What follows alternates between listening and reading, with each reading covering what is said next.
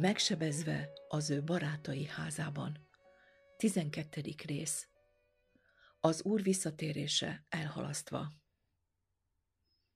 1896. májusában Ellen White ismét egy hosszú levelet küldött Olzennek. Mennyből küldött fedéseket és tanácsokat írt le, hogy továbbra is megengedi azoknak az embereknek, mint Lindsay és Henry, akik nyíltan lázadtak a Minneapolis-i üzenet ellen, hogy megbízható tanácsadói legyenek. Ismét figyelmeztette őt arra, hogy megengedni az ilyen férfiaknak, hogy a mű központjában dolgozzanak, hasonló az Ákán bűnéhez, és ennek ugyanazok a következményei lesznek Betlikrékben, mint Izraelben, amikor Ai városa ellen indultak. Ellen White arra is utalt, hogy Olzen átvette Áron szerepét, aki engedett a lázadó Izraelnek, és megöntötte az aranyborjút. Olzent is arra késztették, hogy úgy lássa a dolgokat, mint ezek az emberek, akik ellenálltak a Szentléleknek.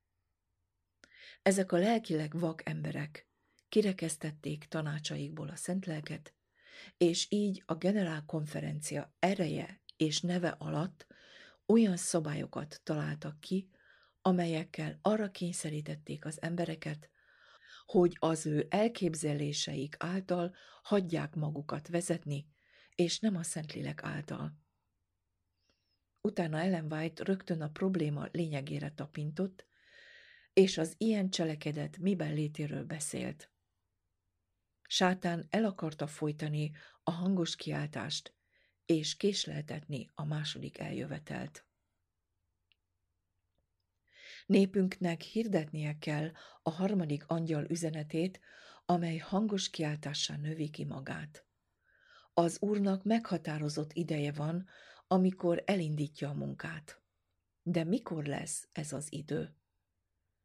Amikor az utolsó napokra szóló igazság hirdetetik bizonyságul minden nemzet számára, akkor jön el a vég.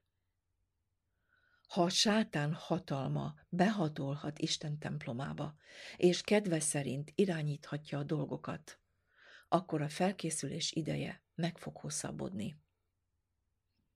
Ez a titka azoknak a cselekedeteknek, amelyek által ellenálltak azokkal a férfiakkal, akiket Isten az áldás üzenetével küldött az ő népéhez.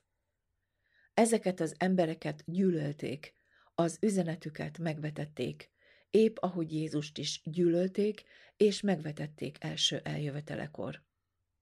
A felelős beosztásban lévő férfiak pontosan azokat a tulajdonságokat nyilvánították ki, amelyeket sátán kimutatott saját magában.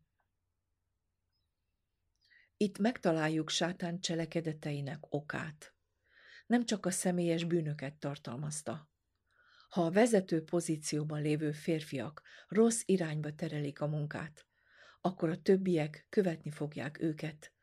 A betegség tovább terjed, és végső soron Krisztus eljövetele eltolódik. Három hónappal később Ellen White nagyon őszinte volt A.O. Tate-nek írt levelében, aggodalmát fejezve ki Olzen iránt és döntéseinek az egyház egészére gyakorolt hatásai iránt.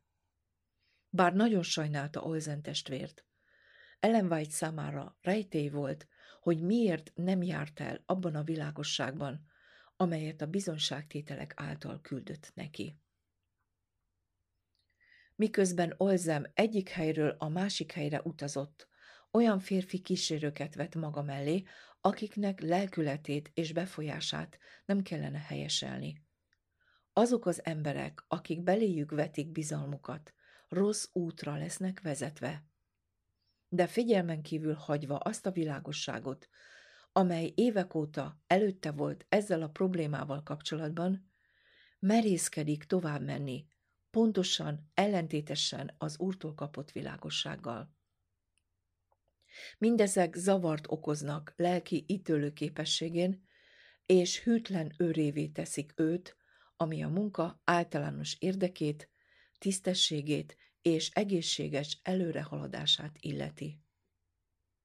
olyan úton jár, amely ártalmas a lelki ítélőképességének, arra késztetve más elméket, hogy torz megvilágításban lássák a dolgokat. Olzen tagadhatatlanul bizonyította, hogy nem értékeli a bizonyságtételeket, amelyeket az úr jónak látott népének küldeni, mint tiszteletre méltó bizonyságtételeket, amelyek kellő súlyjal bírnak ahhoz, hogy befolyásolják magatartását. Ez leírhatatlan módon fáj nekem. Kétségtelen, hogy Olzen ugyanúgy cselekedett, mint Áron, ami ezeket az embereket illeti, akik a Minneapolis-i konferencia óta folyamatosan ellenálltak Isten munkájának. Nem tértek meg a világosság és a bizonyítékok iránti ellenállások bűnéből. Sok idővel ezelőtt írtam Harrynek, de egyetlen szóval sem válaszolt. Nemrég írtam Lindsaynek és a feleségének, de gondolom, nem fog elég figyelmet fordítani arra, hogy válaszoljon is. A világosság szerint, amelyet Isten jónak látott nekem adni, amíg az egyházon belüli munkamezőnek nem lesz egészségesebb a szívverése, minél kevesebb hosszú utat tesz meg Olzen testvér a kiválasztott asszisztenseivel együtt, Henryvel és Lindsayjel, annál jobb lesz az Isten ügye számára. A távoli munkamezők a látogatásuk nélkül is rendbe lesznek. A műközpontjának betegsége megmérgezi a vért, és így a betegség átterjed az általuk meglátogatott munkamezőkre. Mégis egyesek figyelmen kívül hagyva az otthoni dolgok beteges állapotát, nagy felelősséget éreztek, hogy szülői szárnyuk alá gyűjtsenek minden hívőt. Sajnos a legértékesebb üzenet iránti közömbösség és elutasítás fertőző betegsége a Beklikréki munka szívéből indulva terjedt az egyháznak szinte minden területére szerte a világon. Smithnek, a Review and Herald magazin szerkesztőjének befolyása volt az egyik út, amelyen az ellenállás már 1888 óta terjedt. Mindaz a jó, amit Smith az elmúlt években megtett, és az üzenettel, sőt Ellen White bizonságtételeivel szembeni ellentéte még rombolóvá tette befolyását. 1896. júniusában Ellen White késztetve lett, hogy írjon Smithnek, összefoglalva a Galata törvény körüli vitát, amely 1888-ban a Jones és Wagonerrel szembeni ellenkezés nagy részéhez vezetett. Ellen White nem csak, hogy teljes mértékben támogatta Jones és Wagoner álláspontját a Galata 3.24 vezérlő mesterrel kapcsolatban, hanem 1896-ban visszatekintve a Minneapolis-i konferencia nagy lehetőségeire, minden kétséget kizáróan azt állította, hogy a népünk nagy mértékben elűzte a hangos kiáltást és a késői esőt. Ekként a törvény Krisztusra vezérlő mesterünk élet, hogy hitből igazuljunk meg. Galata 3.24 Ebben az ígében a Szentlélek az apostol által főleg az erkölcsi törvényről beszélt.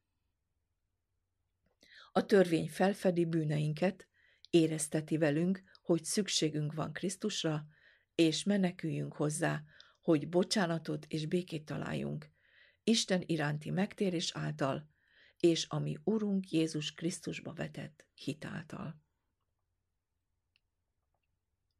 Az üzenettel szemben, amelyet az Úr Minneapolisba küldött Jones és Wagoner testvérek által, megnyilvánult ellenállás alapja nagy részt abból áll, hogy nem akarják feladni előre kialakított véleményüket, és elfogadni ezt az igazságot. Ezen ellenállás felkeltésével sátánnak sikerült nagy mértékben elzárni népünktől a Szentlélek különleges erejét, amelyet Isten szeretett volna átadni nekik. Az ellenség megakadályozta őket abban, hogy elérjék azt a hatékonyságot, amely az övék lehetett volna az igazság világnak szóló hirdetésében, ahogy azt az apostolok hirdették pünkösd napja után. A világosság, amelynek a dicsőségével meg kell világosítani az egész földet, ellenállásba ütközött, és saját testvéreink cselekedetei által nagy részt távol lett tartva a világtól. 1896-ban minden kétséget kizáróan Ellen White habozás nélkül kijelentette, hogy saját hittestvéreink vádaskodásai akadályozták meg, és végül száműzték az 1888-ban kezdődő késői esőt és a hangos kiáltást. Következésképpen kétségtelen, hogy a késői esőről való lemondás késleltette Krisztus második eljövetelét.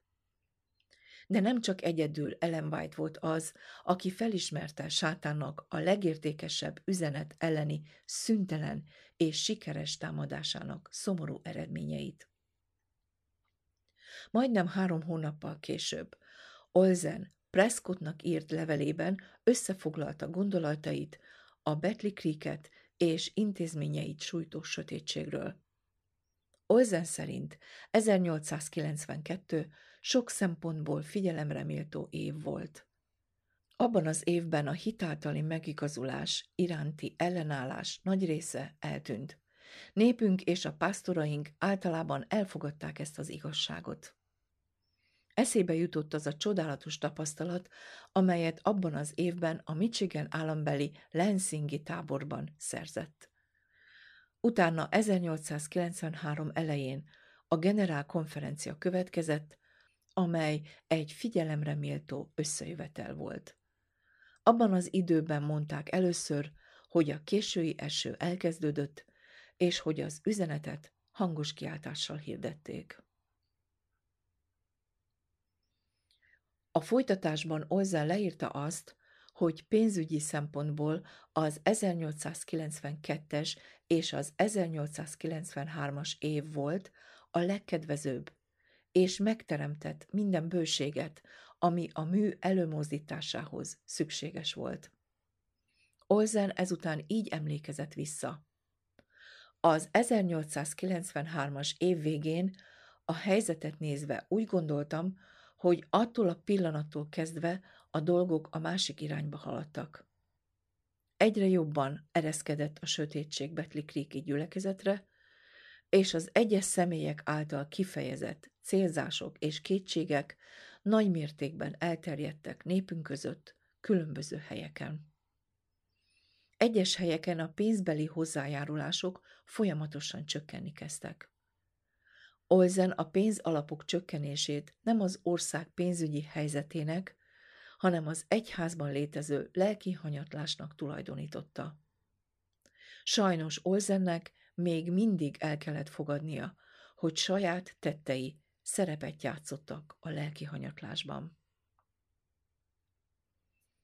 1896. novemberében válaszul Ellen White komoly fedésére és magyarázatára, hogy sátán milyen taktikát alkalmaz Krisztus visszajövetelének késleltetéséhez, Olzen Ellen White leveleiből és tollából származó üzeneteiből válogatott, amelyek közvetlenül a Szentlélek kiáradásának helytelen fogadásáról szóltak a Minneapolis-i konferencia kezdete óta.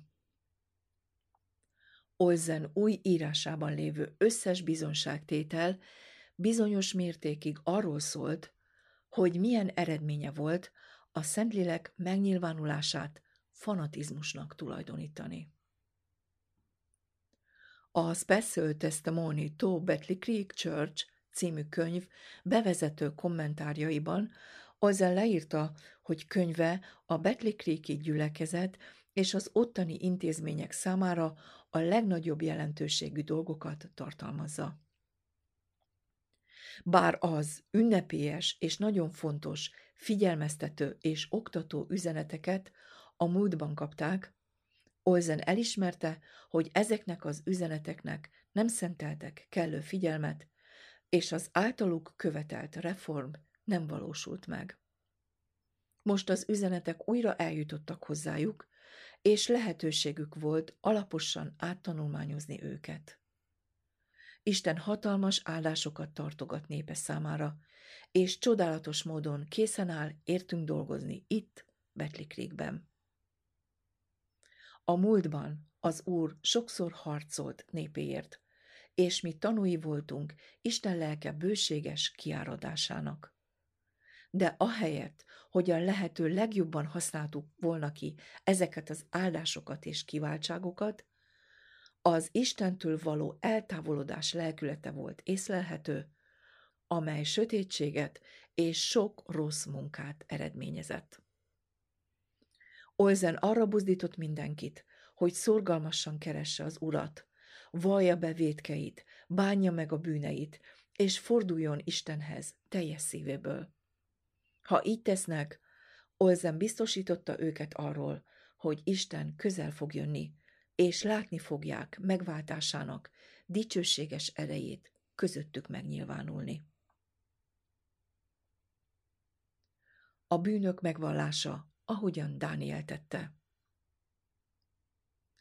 Belenger, aki az 1880-as évek óta adventista lelkész volt, több éven át az egyház vallásszabadsági osztályán dolgozott. 1891-ben újbóli megtérési tapasztalaton ment keresztül, és 1897 és 1900 között fontos szerepe volt az újjáéledési összejöveteleken.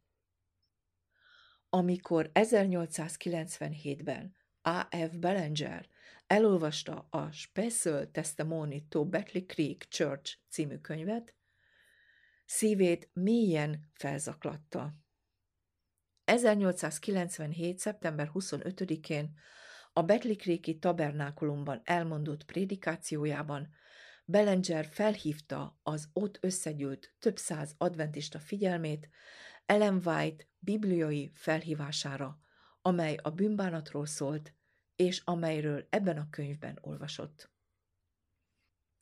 A kilencedik fejezetben található Dániel imájára hivatkozva Bellinger azt sugalta, hogy ez az az ima, amelyet mindenkinek el kellene mondania, aki gyászol, látva Betli Creek fájdalmas helyzetét. A kilencedik fejezetben Dániel a saját és népe bűneiért imádkozott, elismerve a hetven évnyi büntetést is, amely a több száz éves lázadás eredménye volt.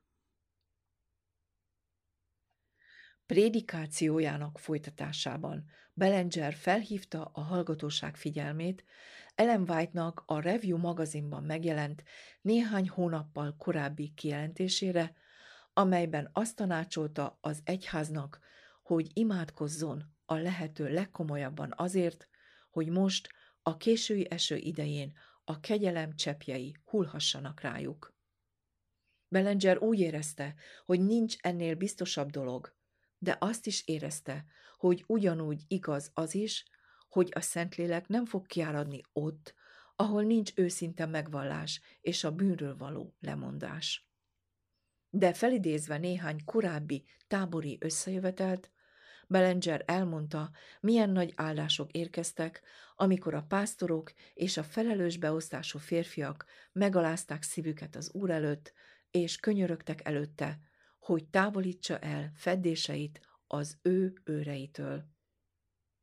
Bellinger remélte, hogy látni fogja az egész gyülekezetet egyként Isten előtt leborulva, keresve a Szentlélekkel való keresztséget, Azonban még mindig volt bűn a táborban. Az a bűn, mondta Bellinger a folytatásban, az Ellen White bizonságtételeiben olvasottak alapján, nem volt más, mint a Minneapolisi üzenethez és a Szentlélek megnyilvánulásaihoz való hozzáállás abban az időben. Mi elutasítottuk a hitáltali megigazulás áldását, és 1893-ban, amikor az Úr elkezdte kiárasztani szent lelkét azokra, akik hittel elfogadták Isten igazságát, azt a lelket fanatizmusnak nyilvánították. Az áldott vigasztaló akkori elutasítása pusztulást és halált hozott akkortól kezdve. A lelkészek és a tábori összejövetelek dolgozói bizonyságot tettek arról, hogy részt vettek azon a generálkonferencián, és örültek a lélek megnyilvánulásának. De amikor az egyház befolyásos vezetői figyelmeztették őket, és azt mondták nekik, hogy ez az egész nem más, mint izgalom és fanatizmus, csodálkoztak, és nem tudták, mit higgyenek vagy mondjanak. Amikor visszatértek a munkaterületükre, és a testvérek, akik olvasták a közlönyt, és hallották, mit tett az úr a konferencián, eljöttek hozzájuk, hogy többet megtudjanak az értékes ajándékról. Ezek a munkások figyelmeztették őket, hogy óvakodjanak a Szentléleknek ilyen megnyilvánulásától, mert nem más, mint fanatizmus. És a szegény testvérek így két egymásnak ellentmondó hangot hallottak Isten úgynevezett őreitől. Következésképpen a trombita nem tiszta hangokat adott ki, és mind az egyház, mind a világ kezdte észrevenni ezt. Ó, bár csak megtérne Betli Creek népe. A hitáltali megigazulás üzenete, amely hét éve egyre közelebb lett hozva a nép szívéhez, az Úrtól származik-e, vagy sem? Ki áll az Isten oldalán? Az Úr kiárasztotta a lelkét az 1893-as generálkonferencián? Vagy ez csak egy fanatikus lelkesedés volt? Ki áll az Úr oldalán? Belenger a folytatásban azt mondta, hogy sok éven át megígértük a világnak az általunk terjesztett több százezer könyvön és folyóiraton keresztül, valamint az elmúlt ötven év prédikációi által, hogy ez az üzenet gyorsan be lesz fejezve a késői eső felüdülése alatt.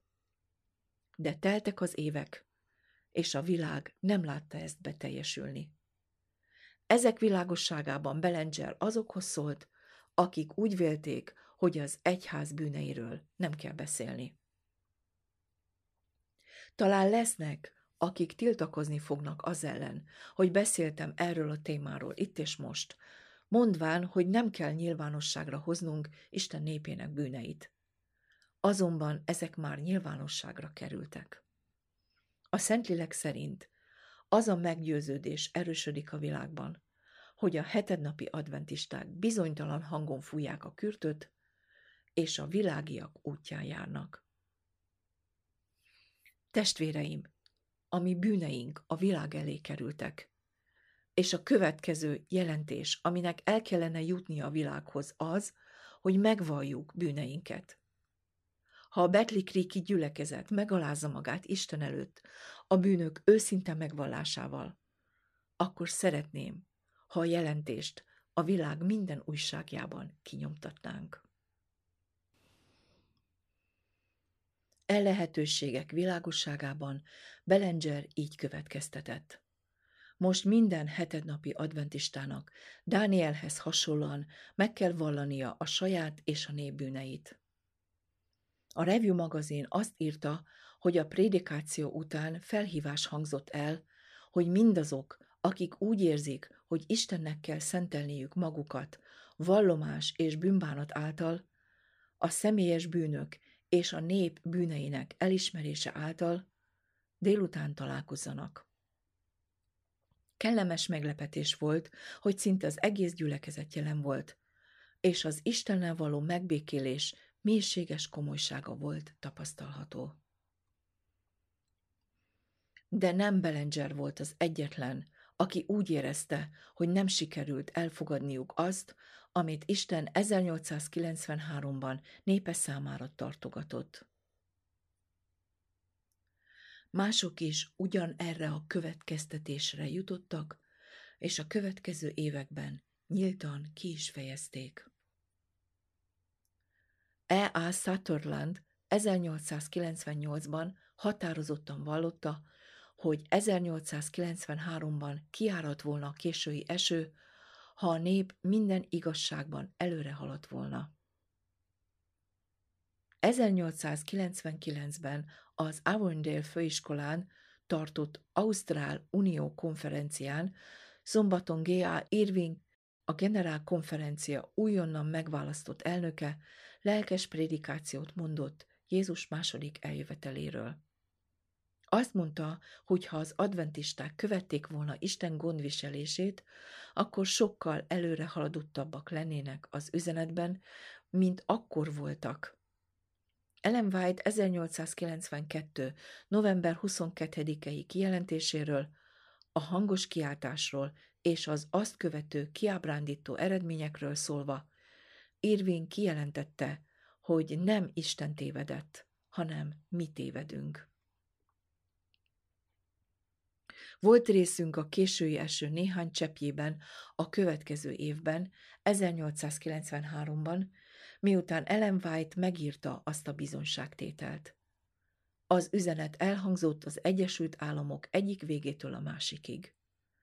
Nem szeretném, ha félreértenétek, és azt mondanátok, hogy csak ennyi a hangos kiáltás, mert az a hangos kiáltás kezdete volt.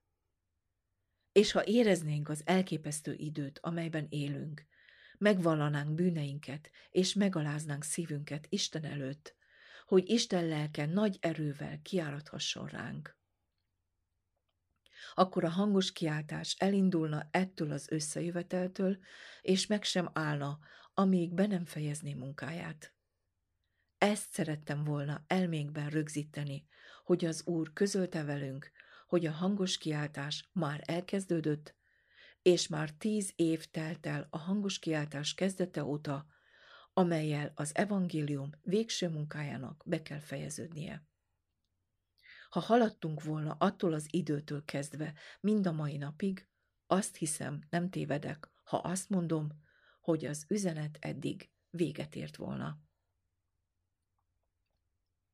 Ellen White, aki szintén részt vett az összejöveteleken, megragadta az alkalmat, hogy válaszoljon az ausztráliai ottléte alatt felmerült sok nem világos kérdésre az Amerikában történő munkával kapcsolatban.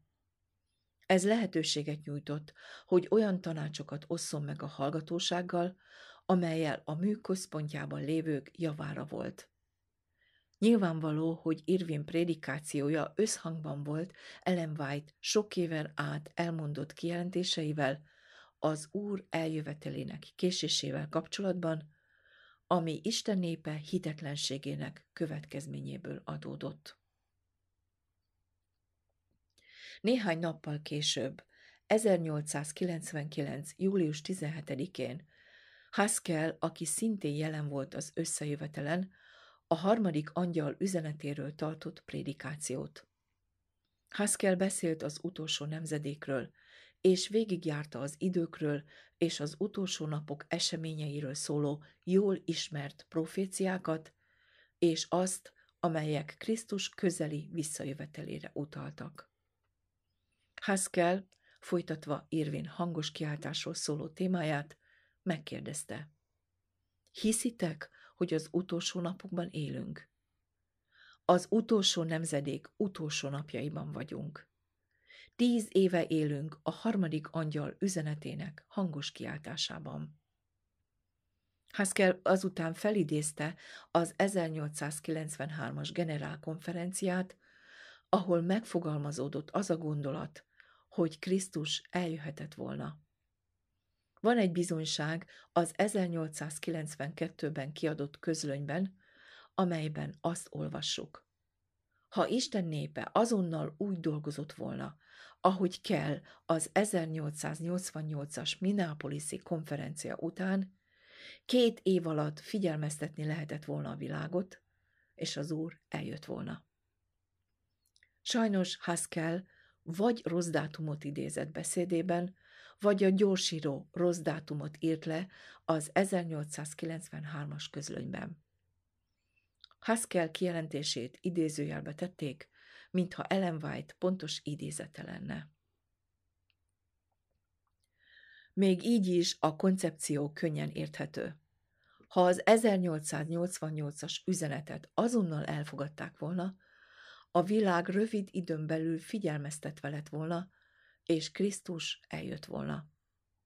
Haskell valószínűleg emlékezett A.T. Jones 15. prédikációjára, melyet az 1893-as generálkonferencián mondott el, amelyben idézte Ellen White néhány 1890-es kijelentését, amelyben a proféta a Minneapolisi üzenetről írt, és annak az elmúlt két évben történt elutasításáról. Valószínűleg emlékezett Ellen White kijelentésére is, amelyet éppen akkor kaptak meg, és amelyet négy nappal később a konferencián olvastak fel. Az üzenet világosan kimondta. Ha Krisztus minden katonája teljesítette volna kötelességét, ha Sion falainak minden őre tiszta hangon megfújta volna a kürtöt, a világ már rég meghallotta volna a figyelmeztető üzenetet. De a munkának sok évnyi lemaradása van. Kétségtelenül, hogy Ellen White sok hasonló kijelentést tett az 1888-as Minneapolis-i konferencia előtt és után is, jelezve, hogy Krisztus már rég eljöhetett volna. Ezt az üzenetet közvetítette Haskell az 1899-es Ausztrál-Ázsiai Unió konferencián. Például 1894-ben Ellen White azt írta, hogy ha azok, akik azt állítják, hogy élő tapasztalatuk van Isten dolgaiban, elvégezték volna az Úr által rájuk bízott munkát, akkor az egész világ figyelmeztetve lett volna, és az Úr Jézus eljött volna a világunkba nagy hatalommal és dicsőséggel. Ugyanezt a kijelentést megismételte a Review magazinban 1896 végén. 1898-ban Ellen White hasonló kijelentést tett. Ha a nép teljesítette volna Isten célját, hogy hirdesse a kegyelem üzenetét, Krisztus eljött volna a földre, és a szentek boldogan bemehettek volna Isten városába. A frissen megjelent Jézus élete című könyv ugyanezt a gondolatot fogalmazta meg. Ha Krisztus egyháza elvégezte volna az Úr által kijelölt munkát, a világ már figyelmeztetve lett volna, és az Úr Jézus eljött volna a földre hatalommal és nagy dicsőséggel. Haskell valószínűleg ismerte ezeket a Krisztus eljövetelének késleltetéséről szóló idézeteket, és éppen ezért ezzel a kijelentéssel foglalta össze az 1899-es prédikációjának gondolatait. Isten tervében volt, hogy befejezze a munkát ugyanolyan arányban, ahogy a népe érezte a feladat fontosságát és szentségét, valamint a buzgóság szerint, amelyel végzik ezt a feladatot. Sajnos azonban a munka nem kezdődött el, és Krisztus eljövetele még inkább késett. Ellen White Krisztus eljövetelének késéséről szóló megértése új dimenziót kapott a századforduló előtt az ausztráliai tartózkodása alatt. 1898-ban egy éjszakai látomásban Isten megmutatta Ellen White-nak, hogy nem éli meg Krisztus eljövetelét, hanem nyugalomra tér. Ugyanakkor arra is biztatva lett, hogy tegyen meg mindent, hogy a kapott tanácsokból és bizonyságtételekből könyveket készítsen a jövő nemzedékei számára. 1913-ban a generálkonferencián William White elmondta ezt a tapasztalatot. Körülbelül 15 évvel ezelőtt az egyik éjszakai látomásában Ellen White egy nagyon sötét helyről egy nagy világosságra jutott, és apám vele volt. Amikor apám meglátta maga mellett, nagyon meglepődve mondta. Hogyan? Te is ott voltál, Ellen? Ő, Ellen White, ezt mindig úgy értette, hogy az úr nyugalomba helyezi, mielőtt eljön. Megpróbált ennek tudatában dolgozni. Gyakran kapott üzeneteket, hogy gyorsan végezze munkáját, a könyvek elkészítését, mert csak kevés ideje volt hátra, amíg dolgozhatott. igyekezett írásait könyv formában rendezni, hogy az egyház számára hasznos legyen. G.B. Starr, aki Ellen white dolgozott az Ausztráliában töltött idő alatt, néhány évvel később egyik alkalommal, 1897 után egy hasonló tapasztalatról mesélt, miközben Ellen White-tal beszélgetett. Egy nap, amikor vejtestvérnő otthonában voltam Sydneyben, New South Wales, Ausztrália, egy 5-6 fős csoport beszélgetett vele. Valaki a csoportból megkérdezte. Vejtestvérnő, mit gondolsz? Élni fogsz, amikor az úr eljön? Ellen White így válaszolt. Nem igazán hiszem, de ezt az úr még nem nyilatkoztatta ki egyértelműen nekem. De tegyük fel, hogy meghal. Gondolja, hogy az úr másokat bíz meg azzal, hogy bizonságokat írjanak? Csak azt tudom mondani, válaszolta nekik, amit megmutatott nekem az úr ezzel kapcsolatban. Azt válaszoltuk. Pontosan ezt szeretnénk tudni. Nos, mondta Ellen, az úr angyala kinyitotta a Bibliát Zakariás 4.9 versénél, és a versre mutatva azt mondta. Ez a vers rád és a munkádra vonatkozik. A Zorobábál kezei veték meg e ház alapját, és az ő kezei végzik el azt, és megtudod, hogy a seregeknek ura küldött el engem hozzátok. De ez nem azt jelentheti, hogy addig élni fogsz? kérdezte valaki. Nem, válaszolta Ellen. Nem ezt értettem. Az ő kezei végzik el azt, gondolom, hogy az írásokra utal, hogy elegendőek lesznek Isten népét révbe vezetni. Halálának e megértése megváltoztatta Ellen White dolgokra fektetett hangsúlyát amikor tíz év után Ausztráliából visszatért Amerikába. Nem csak, hogy sokkal nagyobb erőfeszítéseket kezdett tenni, hogy többet publikáljon az ihletett anyagokból, hanem ismét elkezdte szorgalmazni, hogy még az életben lévő valamennyi adventista úttörő írásait adják a nép kezébe. Krisztus visszajövetele késésének meghosszabbításával és az elképesztő kihívásokkal, amelyekkel konfrontálódott az egyház az új évszázad kezdete után. Isten megtartotta az alapokat, hogy ellenálljanak a viharoknak, amikor egyetlen úttörő sem lesz már életben. Ennek ellenére még mindig volt remény arra az újjáéledésre és reformra, amelyet Isten kért és elvárt tőlük az elmúlt 50 évben. Vajon az 1901-es generálkonferencia hozott valami változást?